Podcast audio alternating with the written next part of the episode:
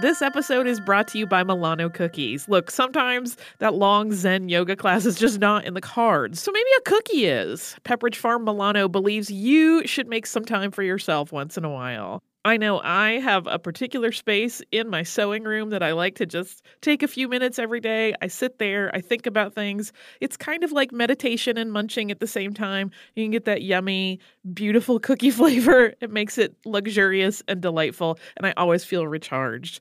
Milano cookies are truly a treat worthy of your me time. They are delicate and crispy with luxuriously rich chocolate in the middle. You really want to keep these just for you. So remember to save something for yourself with Pepperidge Farm Milano. Hey, it's Laura Wasser, host of the All's Fair podcast on iHeartRadio. I'm a family law attorney, which is really a euphemism for a divorce attorney, and I've been practicing for over 20 years. I've learned some very interesting things along the way, and I can tell you that when dealing with matters of the heart, rules seldom apply. With advice and anecdotes from many of my friends, some of whom may be celebrities, as well as the best legal, financial, and mental health professionals in the country, our goal is to educate, enlighten, empower, and entertain you on the way to a better understanding of how relationships work. iHeartRadio is number one for podcasts, but don't take our word for it. Find All's Fair with Laura Wasser on the iHeartRadio app or wherever you get your podcasts. Happy Saturday, everyone. Coming up next week on the podcast, we have a two parter on Sojourner Truth. And one of the things that we are going to talk about is the background of her most famous speech and questions about how accurate the most well known version of it is. That is the speech that is known today as Ain't I a Woman? And along the way in that two parter, we mentioned parallels to a similarly famous speech attributed to Chief Seattle. And we talked about that back in March of 2013 in one of the very first episodes that the two of us did together on the show. So this seems like a good time to revisit it. Also, this uh, is a really great example of how much we have learned and how much we have forgotten since we started working on this show. Like, for example, we talk about a cooking technique of using heated rocks inside baskets, and that came up again in Unearthed in July 2017. And by that point, it sounds as though we've never heard of such a thing. Well, by the time my brain pushed it out, it's like I never heard of it, so it's fine. Me too. so enjoy. Welcome to Stuff You Missed in History Class from HowStuffWorks.com.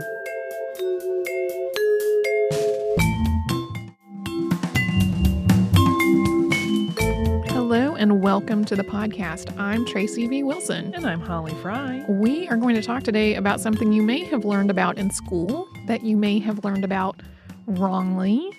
And that is Chief Seattle and a very famous oration that he made, allegedly, in 1854. Except Except probably not. the reality is a little different from what people are usually taught. Very true. So, Chief Seattle really was a real person. He was chief of the Suquamish and other related tribes around the area now known as Seattle through the mid 1800s when settlers uh, were moving into the area.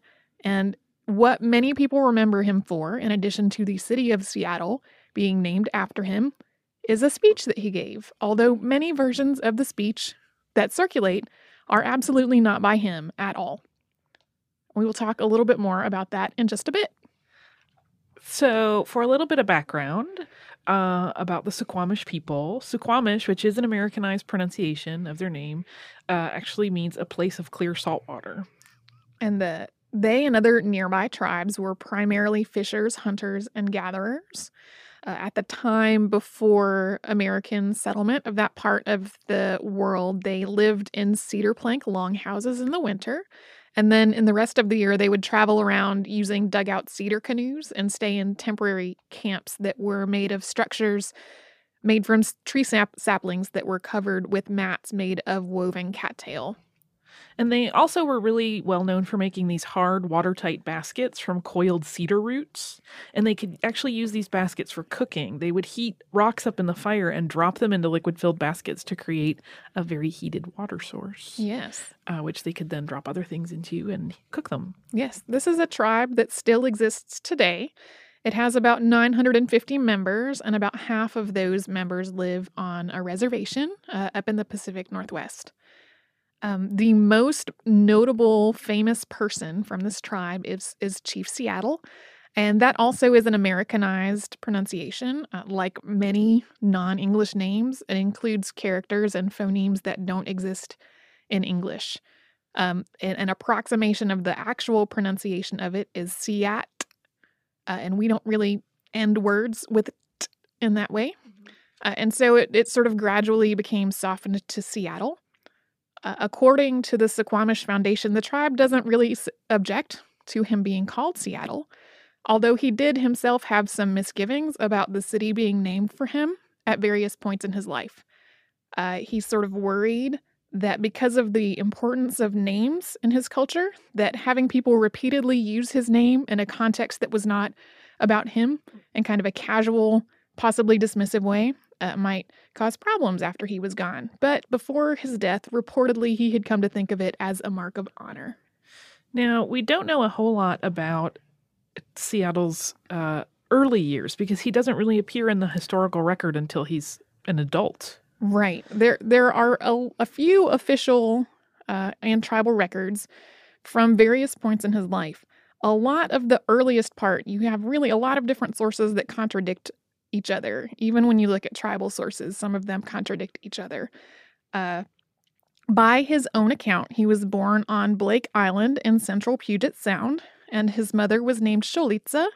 She was a Duwamish woman from Green River, and his father was Shwiabe from the Suquamish village in Agate Pass. So he had uh, a mother who was Duwamish and a father who was Suquamish, uh, and so his his bloodline sort of united those two tribes.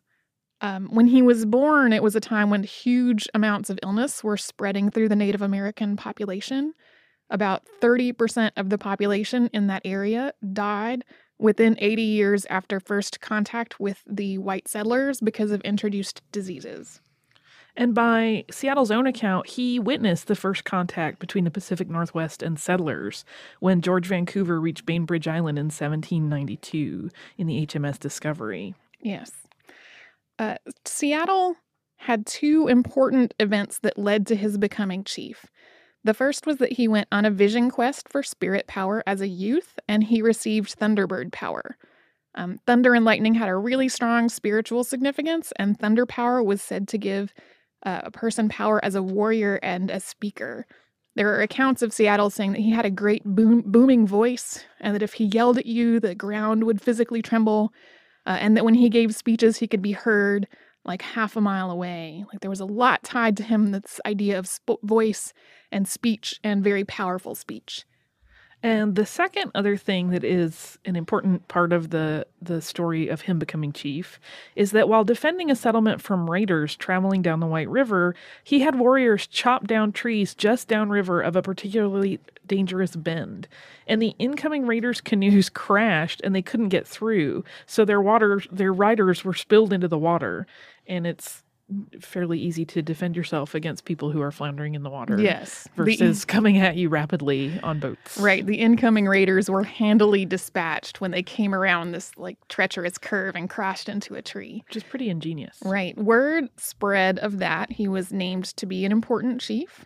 Uh, and he became known in his leadership as an intelligent and formidable leader. Uh, there are several sources that say that he owned slaves who he either freed after signing treaties with the settlers or after the Emancipation Proclamation. Their sources kind of contradict each other on when he's freed the slaves that belonged to him. But owning slaves was a pretty common practice in many tribes. Often, people from the opposing tribe would kind of be spoils of war and would become uh, the slaves of the conquering tribe. Which is pretty common throughout all history and Yeah. many cultures. Yeah, I think I think some people have the mistaken idea identi- idea uh, that there's only one culture that en- enslaved other people, and there are many cultures that have enslaved other people. But onto his wives. So his first wife, Ledelia, he was really quite deeply in love with. Uh, and she died shortly after giving birth to their first child, Kiki Soblu, uh, who was also known to the settlers as Princess Angeline. Yes, she's a notable historical figure in that area uh, area as well. Um, Seattle was really grief stricken when his wife died, and he only talked about her openly much, much later in his later years. Uh, he got married again to, uh, and I am going to have trouble with this pronunciation, um, Yoial, uh, and they had two daughters and three sons together. Now, an interesting part of his story is that he was actually baptized into the Catholic Church. Uh, I think sometimes it's easy to forget that there really was some blending of culture going on. Right. Uh, and after the death of one of his sons was when he was baptized, and he took the name Noah Seattle at that time. And his children were raised in the Catholic faith. Uh, and after Seattle's conversion, he focused less on defending and occupying his territory and more on building peaceful relations uh, within the tribe and with the settlers that were coming in. Right. Uh, the American settlers had gotten to the uh, Puget Sound area around 1846. And Seattle established himself from the very start as a welcoming and peaceful presence. He tended to make friends with settlers. He instructed the people in his tribes to try to help people. They uh, established fisheries in conjunction uh, with the settlers. And in particular, he was very close friends with a man named Dr. David S. Maynard, who was known as Doc. Uh, Doc Maynard was the first doctor and merchant in Seattle, um, and he was a prominent person. He owned most of the land that is Pioneer Square in Seattle today. And the settlement that actually became known as Seattle was established in 1852, which is just six short years after the uh, American settlers landed in the Puget Sound area. So in March of 1853, Washington was separated out from the Oregon Territory, and in October, Governor Isaac Stevens, who was 35 at the time, arrived in Olympia, the capital of Washington. In addition to being governor of the territory, he was also the commissioner of Indian Affairs. Yes. And one of his jobs as the governor and as the commissioner for Indian Affairs was to secure land for the Transcontinental Railroad. Uh, and that was going to require the local tribes to cede their land to him. So it's in this context that Seattle has met Stevens for the first time, and Stephen wants to secure the land. That Chief Seattle reportedly gave a speech. Uh, allegedly, this was delivered to Stevens or in the presence of him on the steps of Doc Maynard's office. Uh, after he was introduced to Stevens and heard that Stevens wanted to to get the local land from the native population. Um, According to what has been reported, this happened on Stevens' first visit into the town, but that's a little hard to concretely verify uh, because we only have a few situations in that the history of the area when we know that Seattle and Stevens were in the same place at the same time.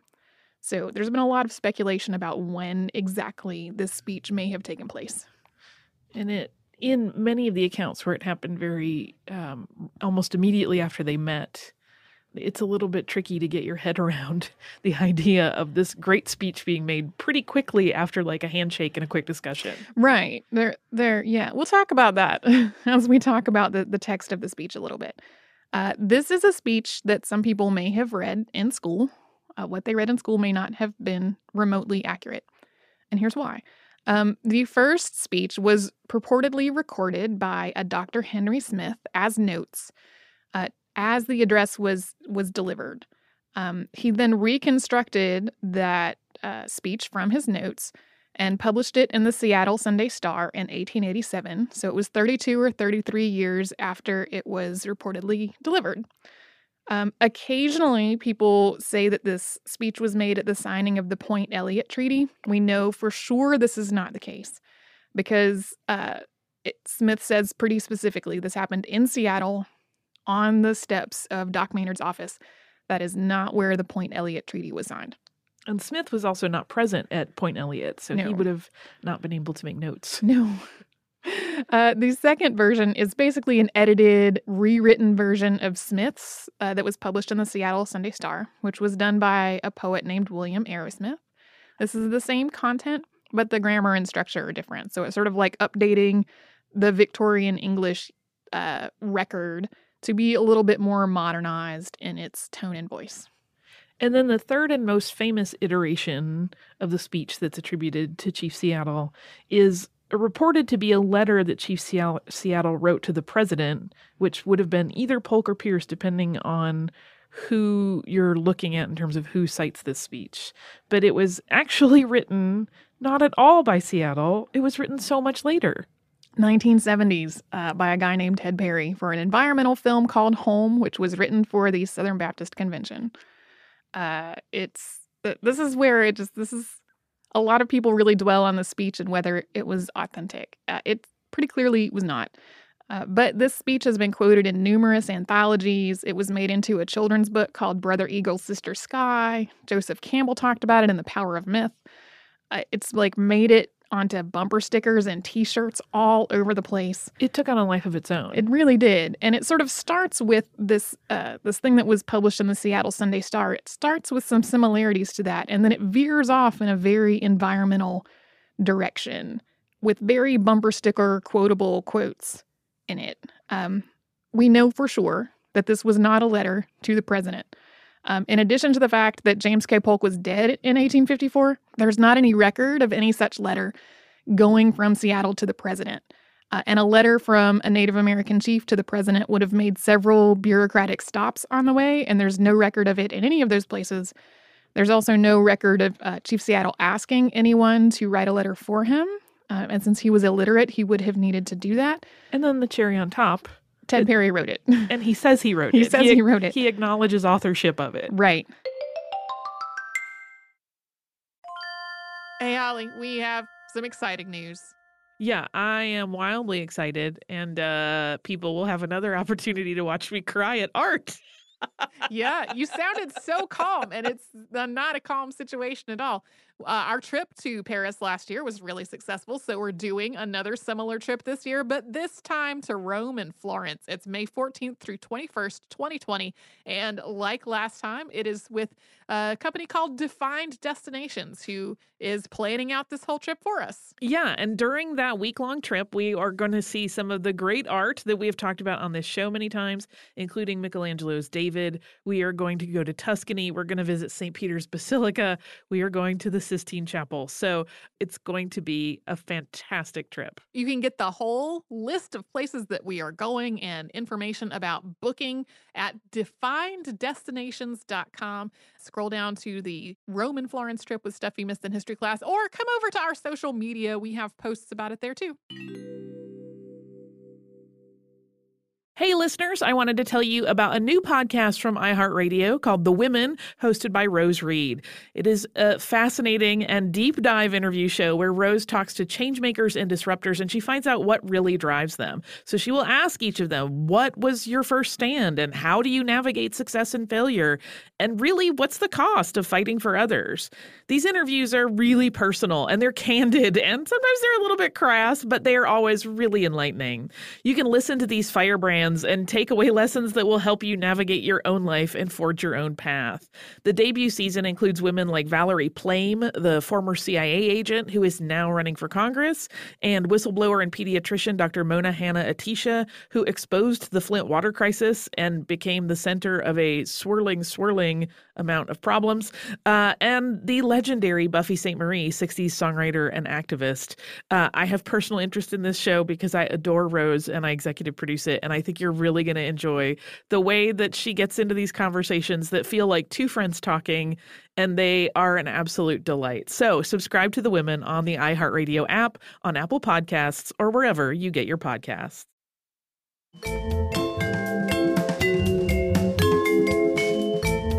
So I'm going to take a minute and just sort of read a little snippet of the Seattle Sunday Star version and the Ted Perry version. And the there's a twofold purpose here. One is to give you an idea of the tone of the speech that was allegedly given originally, and the other is to give you an idea of how completely different from that the the Ted Perry version is. Uh, and we're going to talk a little bit more about the Sunday Star version in a minute. So uh, this is a snippet from the Seattle Sunday Star version. Chief Seattle says, Your God is not our God. Your God loves your people and hates mine. He folds his strong, protecting arms lovingly about the pale face and leads him by the hand as a father leads an infant son. But he has forsaken his red children, if they are really his. Our God, the Great Spirit, seems also to have forsaken us. Your God makes your people wax stronger every day. Soon they will fill all the land. Our people are ebbing away like a rapidly receding tide that will never return. The white man's God cannot love our people, or he would protect them. They seem to be orphans who can look nowhere for help. How then can we be brothers? It's very sad. It is. But it's also very weird when you remember that he was a Catholic. Yes, it's it's weird with a lot of context that we'll talk Yeah. about in more detail. Um, the the whole of it has been categorized into this idea of of a farewell speech. There are several speeches delivered by Native Americans within that era that that sort of lament the death of Native American culture in the face of white settlement. Um, another really famous one would be uh, Chief uh, Chief Joseph gave such an address. Um, we'll talk a little bit more about why that interpretation of this is kind of problematic uh, in a few minutes. But here's a piece of the Ted Perry version, uh, and it does start off following some similar points to what I just read, but then it, it goes into this environmental direction with things like. You must teach your children that the ground beneath their feet is the ashes of our grandfathers, so that they will respect the land. Tell your children that the earth is rich with the lives of our kin. Teach your children that what we will have taught our children, that the earth is our mother. Whatever befalls the earth, befalls the sons of the earth. If men spit upon the ground, they spit upon themselves. This we know. The earth does not belong to man, man belongs to the earth. This we know. All things are connected, like the blood which unites one family. All things are connected. Whatever befalls the earth befalls the sons of the earth. Man did not weave the web of life, he is merely a strand in it. Whatever he does to the web, he does to himself. That has two bits of it that uh, often show up on t shirts and bumper stickers and that kind of thing. Well, and it's easy to see why. I mean, it is very uh, moving and, you know, really Quotable. very quotable, sort of poignant from an ecological standpoint, which I think part of the reason that myth grows and you know continues this attribution of these words with Chief Seattle is that we normally associate that sort of awareness of the earth and the planet as something bigger than just what we're you know sort of running on day to day we associate that closeness more with native americans than we do with the european settlers Right. It really did take on a weird life of its own. Um, and the reason it's so quotable is because it was written for a film. it was written to be quotable Yes. So I've read lots of things that kind of dissect all the ways in which that particular version of the address does not make any sense in the context of the time. But we're not going to really get into them because we know the real story already that Ted Perry wrote it. Like we don't really need to go and dissect all the ways in which it was not would not make sense for Chief Seattle to have said something about trains when he never saw a train because we know that Ted Perry wrote it. So for the really the rest of this podcast, the the version of the address that we're talking about is the one that was printed in the Seattle Sunday Star. Um, and was reprinted many times throughout the year. it was reprinted, not not as many times as the Ted Perry version, but it, it did get it got its share of of attention. Um, at various points, that text was reprinted in pamphlets and books and histories and things like that. Uh, at some point along the line, somebody added a 13 word finish. Um, he he ends with the idea of not to dismiss the dead because the dead are not powerless. Uh, and somebody added a sort of 13 word word coda that says dead i say? No, there is no death only a change of worlds and that's not in the original sunday star version. So that got added in and then sort of picked up and passed along as it was reprinted. Um, we're going to sort of talk now about how even when we have this text that came from the seattle sunday star we're still not really sure how authentic it is or how well it actually represents the words that were spoken at the time. And it begins with the guy who wrote it down uh, Dr. Henry Smith was a scholar, and sources said that he was bilingual in English and Duwamish. And that is a little weird because what the Duwamish tribes actually spoke was a language called Lushootseed. And I apologize if I have pronounced that wrongly. Um, any address that Chief Seattle gave would have been made in this language and then translated to the Chinook jargon, which was sort of a common tongue uniting all of the people that lived in, the, in that area. Uh, then it would have been translated into into English. We don't really know which of the versions Dr. Smith was listening to when he took his notes. Um, and it is worth noting that the fact that Seattle either didn't speak the jargon or said he didn't speak the jargon, jargon kind of sets him apart from other people in the area. Like that's kind of a weird decision to make to say, I, I just, I don't speak this common tongue. I lead all of these tribes who speak a language I do not. Right. Um, but that meant that he had to have an interpreter everywhere, which sort of became a mark of status. Like if we are going to entertain this this diplomat from these tribes, we're going to need to make sure that we do this thing of getting an interpreter for him. So we don't really know which of these three versions that were probably being delivered was the one that Dr. Smith took his notes from. And we do know, I mean, he is a fairly reliable figure in that he was a superintendent of local schools, he was a member of the legislature. So it's not like he was just a, um, a self proclaimed scholar who swooped in and claimed to understand these things. He really was pretty ingrained in the area. Um, you know, he wasn't just a, a someone claiming to be knowledgeable about these things. He was an established part of the community. Right. The the place where it gets a little weird, though, is that the column in the Sunday Star where he published this speech, in addition to it being 32 or 33 years after the fact, was part of an 11 part series that was celebrating the pioneers of Seattle. Um, it was, as we often see generational divides happening, there was this generational divide happening between the people known as the Old Seattle which were the pioneers that had settled the area and established the city, and New Seattle, which was the young um, entrepreneurs who were gradually taking those people's places in society. So the fact that he was trying to put Old Seattle in its best light might have influenced the way Smith reinterpreted and reconstructed his notes when he was making the version that he put in the Seattle Sunday Star. And even his description of Seattle at the address kind of exemplifies this. He describes the chief as putting his hand on the head of a visible nobleman and then taking up a posture that resembles what we think of in ancient Roman senators. Yeah, like if if you look at old pictures of people giving orations, like paintings of people giving orations in Rome and they have this very noble bearing and they have sort of a hand lifted up. That's that's the portrait that Smith paints when he's introducing this speech.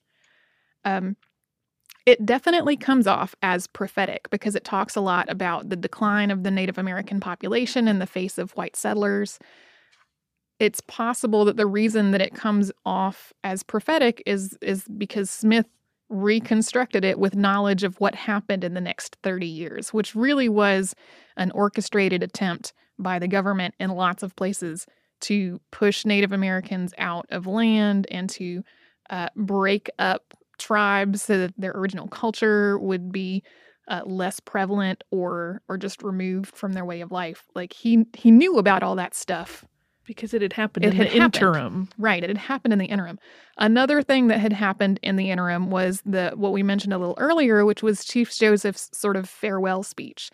Uh, that happened in 1877. So it's possible that some of the fatalism in the tone is uh, influenced by Smith's knowledge of what happened later and of the kind of speeches that other Native Americans were making elsewhere in the United States. And additionally, it's we should note that Seattle already had a reputation for being really friendly and welcoming to the white settlers that were coming long before Governor Stevens' arrival. So it's pretty uncharacteristic that he would suddenly have this sort of negative um, very dark speech. Right. It that says, was full of pessimism and warning and Yeah, it's a sense of impending doom, but he had a pretty favorable relationship with a lot of uh, white settlers in the area. So w- it seems that he may have been concerned about uh, about land being removed from his tribe, but the overwhelming sense of sadness um, seems possibly not characteristic of of his other encounters with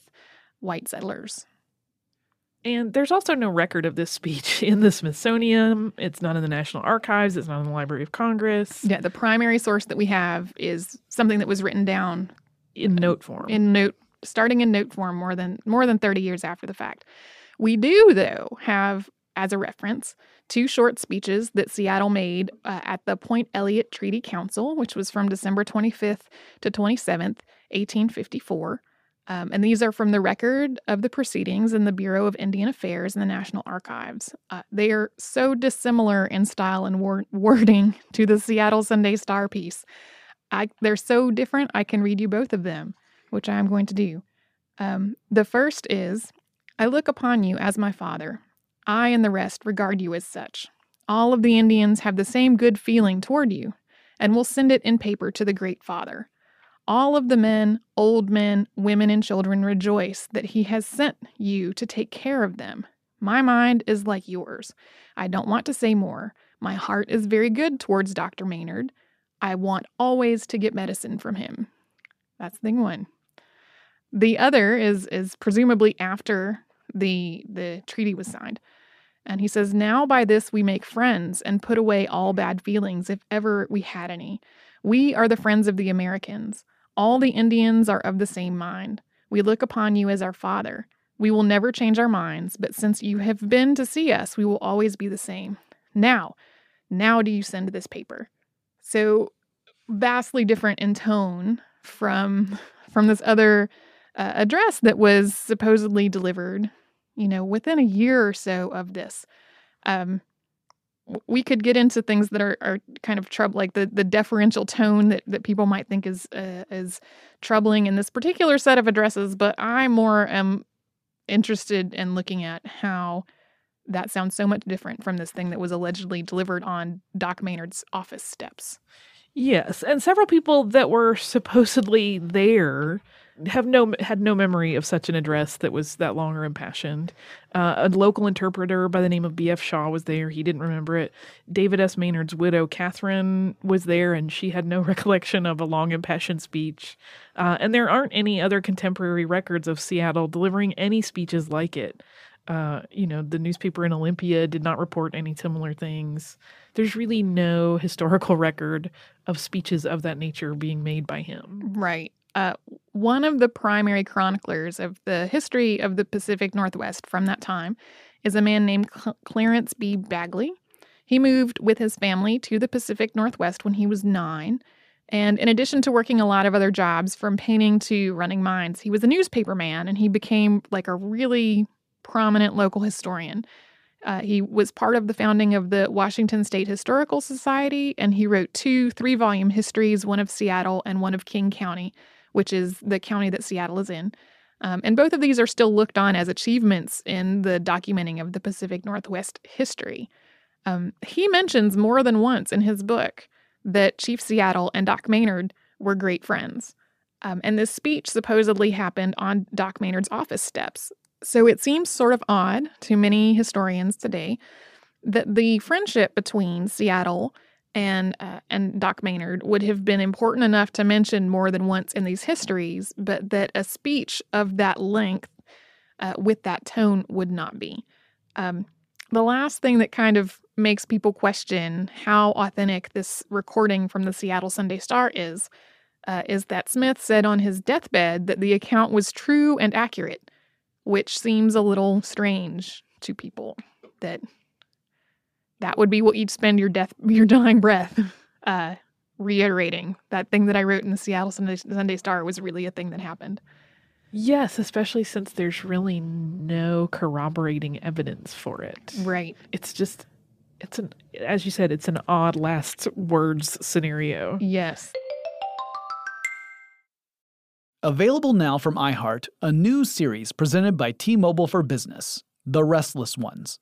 Join me, Jonathan Strickland, as I explore the coming technological revolution and the business leaders who stand right on the cutting edge. There are certain decision makers that are restless. They know there is a better way to get things done, and they are ready, curious, excited for the next technological innovation to unlock their vision of the future. These restless ones are in pursuit of bigger, better, stronger. They seek new partners, new strategies, new processes. They pursue innovative platforms and solutions to propel their teams, businesses, and industries forward. In each episode, we'll learn more from the restless ones themselves and dive deep into how the 5G revolution could enable their teams to thrive. The Restless Ones is now available on the iHeartRadio app or wherever you listen to podcasts.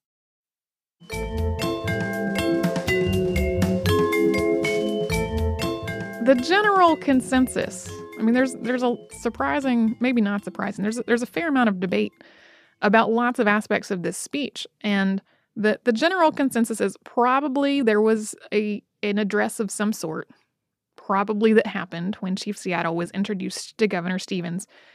Uh, but that probably what we have today as a record of it is is not hundred percent what actually was said. It just it's not quite feasible for something to be reconstructed from notes 30 years after the fact to be 100% accurate to what had happened at the time. Well, and it's also important to take into account that we were still early on in our relationship, you know, in terms of Native Americans and the settlers and pioneers coming in. That relationship was still very early. It was. So the linguistic development between them, like learning each other's languages, was probably, you know, still in its infancy in many ways. So there were probably lots of nuances of language that were not clear to each side. So in terms of interpretation, there's some gray area. Right. Right. It it continues to be an important address. Uh, I think its importance some of it has to do with this whole backstory of understanding better uh, the context in which it may have happened and the relationships among the people involved. And a lot of that leads into the legacy of Chief Seattle and of this speech. Um, he had a pretty welcoming attitude toward settlers for his entire life, really, and especially his time as chief. And this didn't really make him popular with all of the rest of the Native American population, especially when he signed the Point Elliott Treaty in 1855. That treaty relinquished all of the tribal claims to most of the land in the area what was supposed to happen was that the tribes would get access to hunting and fishing grounds, health care, education, and a reservation in exchange for doing all of that. Uh, that is, as we all know, not really what happened.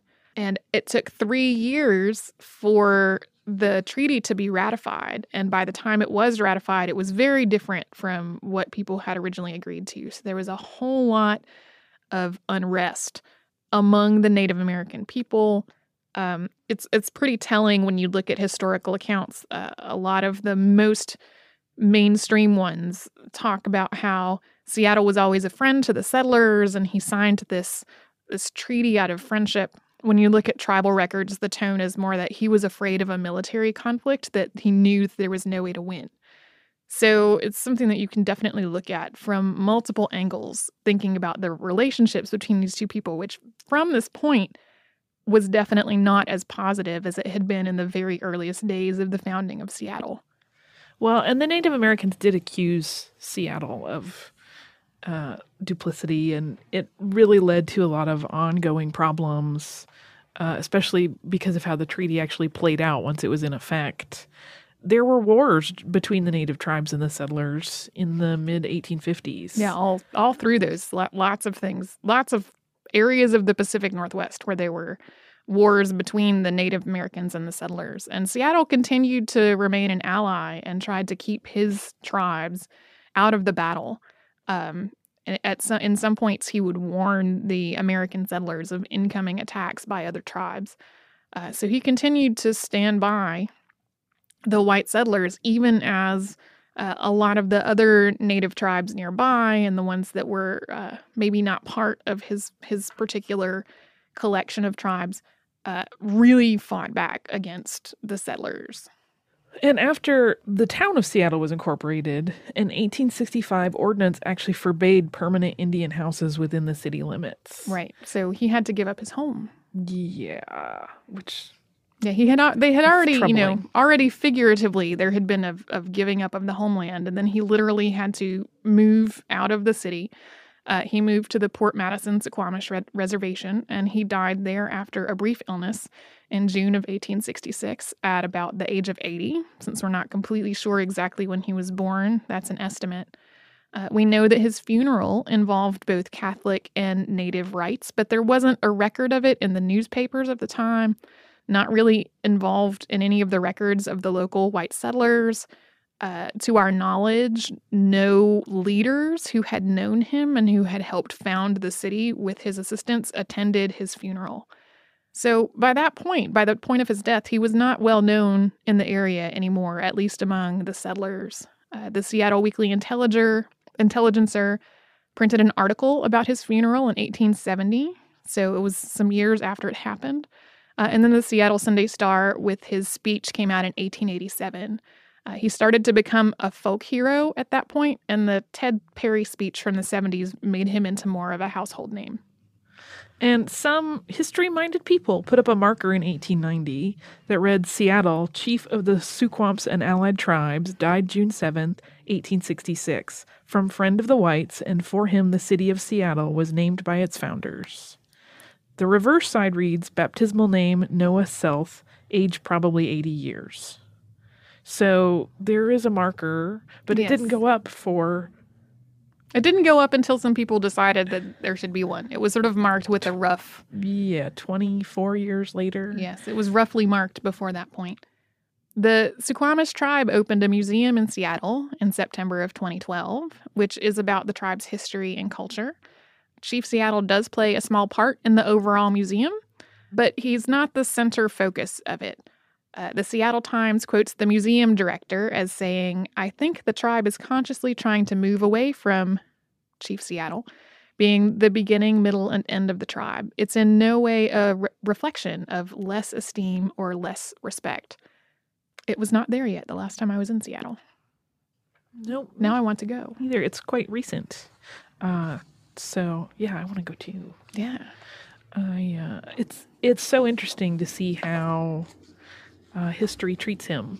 Right. You know, in terms of uh, him having it once been. I mean, I know for me growing up in the '70s, in just outside of Seattle, there was lots of Chief Seattle talk. So it's Yes. very interesting now to know that in the museum, at least, he's, his role is played down a little bit. Right. Well, and I, I can imagine it being since the city was named after him, uh, growing up in that area, growing up in the Pacific Northwest, I think the people's exposure to Chief Seattle and who he was and uh, what his legacy was and, and what the Native Americans in the area are like is probably vastly different from much of the rest of the United States.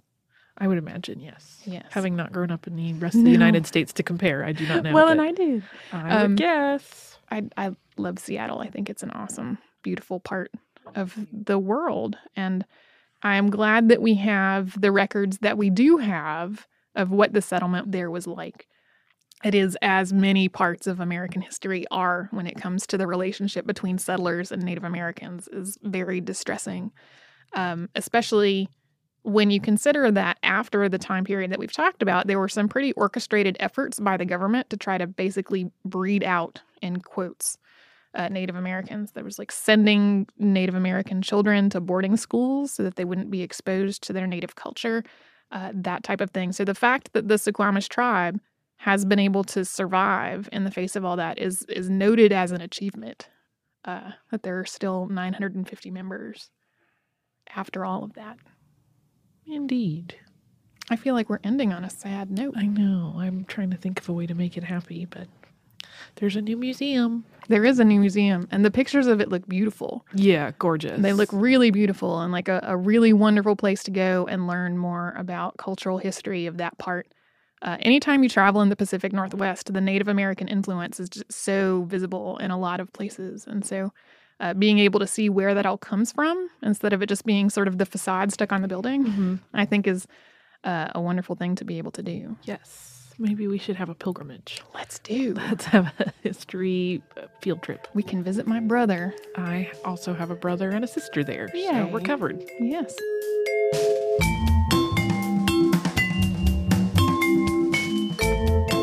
Thank you so much for joining us on this Saturday. If you have heard an email address or a Facebook URL or something similar over the course of today's episode, since it is from the archive, that might be out of date now. You can email us at historypodcast at howstuffworks.com. And you can find us all over social media at Missed in History. And you can subscribe to our show on Apple Podcasts, Google Podcasts, the iHeartRadio app, and wherever else you listen to podcasts. For more on this and thousands of other topics, visit howstuffworks.com.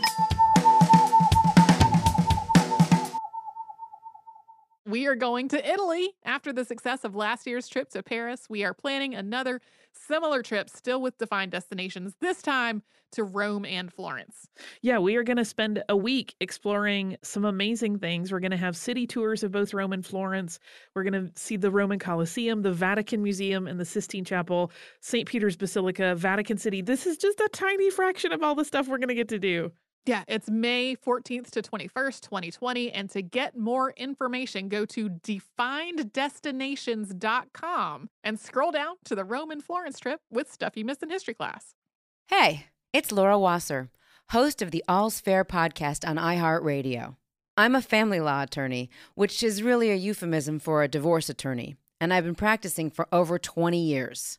I've learned some very interesting things along the way, and I can tell you that when dealing with matters of the heart, rules seldom apply. With advice and anecdotes from many of my friends, some of whom may be celebrities, as well as the best legal, financial, and mental health professionals in the country, our goal is to educate, enlighten, empower, and entertain you on the way to a better understanding of how relationships work. iHeartRadio is number one for podcasts, but don't take our word for it. Find All's Fair with Laura Wasser on the iHeartRadio app or wherever you get your podcasts.